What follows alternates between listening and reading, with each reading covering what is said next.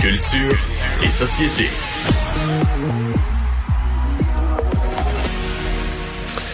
Bonjour Anaïs. Bonjour messieurs. Alors, tu nous parles euh, du retour possible de certains artistes qui ont été visés par les vagues de dénonciation. Euh, Virginie Fortin a son idée là-dessus? Oui, et là, bon, là, euh, Vincent, tu viens de dire quelques secondes, bon, des nouvelles qui ont fait jaser aujourd'hui. Ça, c'est une autre chose qui a vraiment fait jaser. En fait, semaine, messieurs, on a entendu euh, deux jeunes filles prendre la parole. J'en ai parlé rapidement ce matin avec Benoît en disant que j'aimerais ça aussi entendre des gars. On dirait qu'on a juste demandé euh, dimanche à Sarah-Jeanne Labrosse, en direct de Tout le monde en parle, elle qui a dit qu'elle souhaitait à Julien Lacroix d'être bien accompagné si retour il y a dans les prochaines années. Et on a entendu aussi à deux hommes en or, Virginie Fortin et sa réponse, je vais vous faire entendre ça. Je trouve que c'est délicieux. Elle offre une réponse très différente de ce qu'on a pu entendre jusqu'à maintenant et dans les derniers mois dans les médias. Donc, on lui a posé la question et c'est toute une entrevue. Honnêtement, je l'ai trouvée extrêmement solide, très intelligente dans ses propos. On lui a demandé la question très simple. Est-ce qu'il est trop tôt pour le retour? Et c'est pas juste un Julien Lacroix. On parle autant de Éric Salvaille. Est-ce que Roson pourrait revenir éventuellement? On écoute ce qu'elle répond. Faut-tu qu'il revienne? Moi, j'ai le goût de demander. Faut-tu qu'ils reviennent, ces gens-là? C'est quoi, quoi, la différence? Ben, est-ce que c'est est -ce c'est des gens dont le talent est tellement extraordinaire, puis la présence est tellement extraordinaire, on en a besoin dans nos vies? Hmm. Est-ce que c'est est-ce que j'ai besoin de, de ce divertissement-là à ce point? Tu sais, pourquoi? Après ça, oui, il faut réhabiliter ces personnes-là. Il faut qu'elles puissent revivre un semblant de vie là, si on veut vraiment moralement faire la bonne affaire. Hmm, hmm. Mais est-ce qu'elles ont besoin? Est-ce que nous, en tant que public, on a besoin absolument des jokes puis des productions de cela puis de lui à radio? C'est-tu un besoin fondamental qu'on a d'entendre ces voix-là? Qu'est-ce que ça vous fait comme réponse? Ben là, ça, c'est une grosse question. Là. Je veux dire, euh, c'est chiant, mais on peut la retourner contre la personne qui dit ça aussi. Est-ce qu'on a absolument besoin de ce qu'on a, ce qu'on avait absolument besoin de son opinion? Tu sais, de quoi on a absolument besoin là? Tu sais, on est fan d'un, on est fan de l'autre. C'est, mm-hmm. je trouve qu'elle va sur le terrain le plus glissant qui soit là. Ça devient aussi la question du droit de travailler un peu plus aussi. Là. Je comprends le droit. Est-ce qu'on a besoin de ça?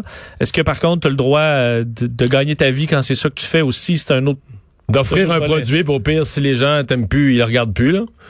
Absolument. Mais j'aime l'angle quand même qu'elle a amené, contrairement à ce qu'on a pu entendre souvent de euh, oui, mais après combien de temps? C'est une question aussi que tout le monde se pose. Après combien mm. de temps, Mario, on peut revenir? si je te pose la question, c'est difficile. Là. Il me semble, il y a quelques mois à peine, on commençait à dénoncer ces gens-là.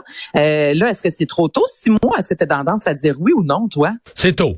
C'est en fait le temps là, c'est surtout les gens qui disent qu'ils font une démarche puis tout ça, c'est de faire une démarche sérieuse, mais ça dépend aussi mm-hmm. parce que le défaut de ces euh, de ces mouvements là, c'est que ça mêle tout c'est qu'à un moment donné, euh, tu sais, le, le, commentaire disgracieux, le, tu sais plutôt, le commentaire disgracieux devient traité égal avec une agression sexuelle complète qui mélange violence et intrusion dans l'intimité totale et complète qui mérite quasiment la prison, ben, qui mérite la prison. Tu vois, c'est comme puis là, mais là, on, ces réseaux sociaux, on n'a plus le temps de discriminer tout ça. C'est des noms, hein, des noms, des noms, des noms, on donne des noms, et tout ça.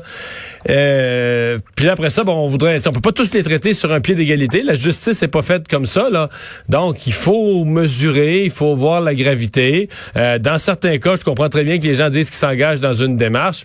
Or, euh, c'est là qu'il faut que la démarche ait l'air au moins un peu... Euh, un peu sérieuse là, un peu un peu réelle et non pas juste de dire ben là je me mets je me mets deux minutes sur le banc des punitions puis je ressors en courant.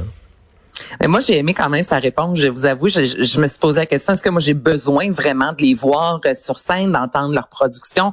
Pour l'instant, la réponse est non. Mais il y a aussi quand même, comme je disais au début, on a posé la question à des filles seulement. Est-ce que c'est parce que il y avait pas de jeunes garçons invités dans ces émissions-là? Mm-hmm. Peut-être. On a posé la question. Ça venait tout juste de sortir. C'est euh, encore vraiment c'est tout frais. On doit aller en public donner une réponse. Donc, je trouve autant que Sarah Jeanne Labrosse que Virginie Fortin ont donné des réponses qui sont, euh, somme toute, très intelligentes. Le propos est là, c'est sensé, mais en même temps, c'est très tôt aussi pour questionner ces filles-là, disant, toi, qu'est-ce que t'en penses? Donc, c'est vrai. Je, moi, présentement, je ne sais pas sur quel pied danser. Oui, ils peuvent revenir, euh, peut-être pas tout de suite. Est-ce qu'on en a vraiment besoin? On leur souhaite d'être bien accompagnés. Bref, je trouve que les filles ont bien réagi cette semaine euh, dans les médias, mais je trouve quand même que oui, c'est une pente glissante, comme tu as dit, Vincent, mais c'est la, la question se pose. C'est là que, que je trouvais ça vraiment intéressant. Autre sujet, euh, mais quand même, euh, on voit il y a des hashtags qui peuvent être légers ou, de, ou drôles. Celui-là, pas du tout. Un nouveau euh, MeToo inceste.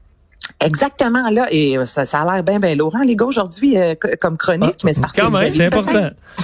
Mais il faut en parler. Puis moi, lorsque l'art devient euh, vraiment euh, ouvre la porte à la population, euh, vraiment à, à, creuser la piste sur des problèmes de société, je suis pour ça. Et il y a le livre La Familia Grande qui est sorti le 7 janvier dernier. Et ce livre-là met de l'avant un homme politique français, Olivier Duhamel, un homme extrêmement connu, une superstar de la France, je vous dirais. Et dans ce livre-là, on l'accuse d'avoir violé son beau-fils. Et là, ça, ce livre-là a vraiment eu un impact de choc, là, je vous dirais, en France. Au même titre, un peu, là, je vous ramène avec le livre Le consentement de Vanessa Springora, vraiment où on accusait Gabriel Madinev d'avoir eu des relations sexuelles, notamment avec une jeune fille de 14 ans.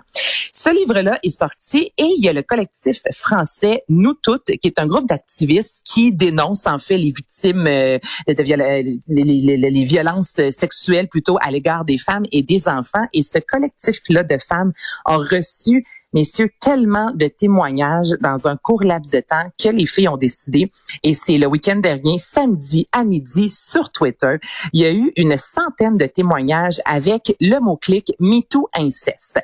Ce que je trouve intéressant. Donc, des gens qui témoignent d'avoir vécu dans leur famille de l'inceste et qui... De l'inceste. Exactement, Mario. Et contrairement à le, mouvement MeToo qui a été, je trouve, fabuleux parce qu'on a quand même réussi à faire tomber quelques grosses têtes, on était vraiment au niveau médiatique dans le showbiz. Là, le MeToo inceste, on entre directement dans le foyer des gens et en moins de 48 heures, il y a eu plus de 80 000 messages. Là, au moment où on se parle, on est rendu à plus de 100 000 messages.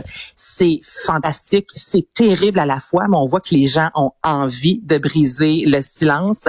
Ce qu'on a voulu aussi montrer en France et démontrer en Europe, en fait. Mais ça, c'est un tabou, excuse-moi, mais par rapport à l'autre MeToo, l'inceste, c'est un tabou x 10, là c'est un tabou hey, fois Dans la famille, dans la maison, dans, dans le foyer, c'est terrible. C'est autre ben, chose. c'est terrible, exactement. Puis il y a des gens qui ont témoigné dans les médias disant s'être ouvert, Mario, un compte Twitter seulement pour pouvoir témoigner. Des gens qui avaient jamais osé prendre la parole. On voulait montrer aussi à quel point la protection de l'enfance là-bas est défaillante. On peut ramener ça un peu, euh, c'est sûr, au Québec, si on regarde avec tout ce qui s'est passé dans les derniers mois.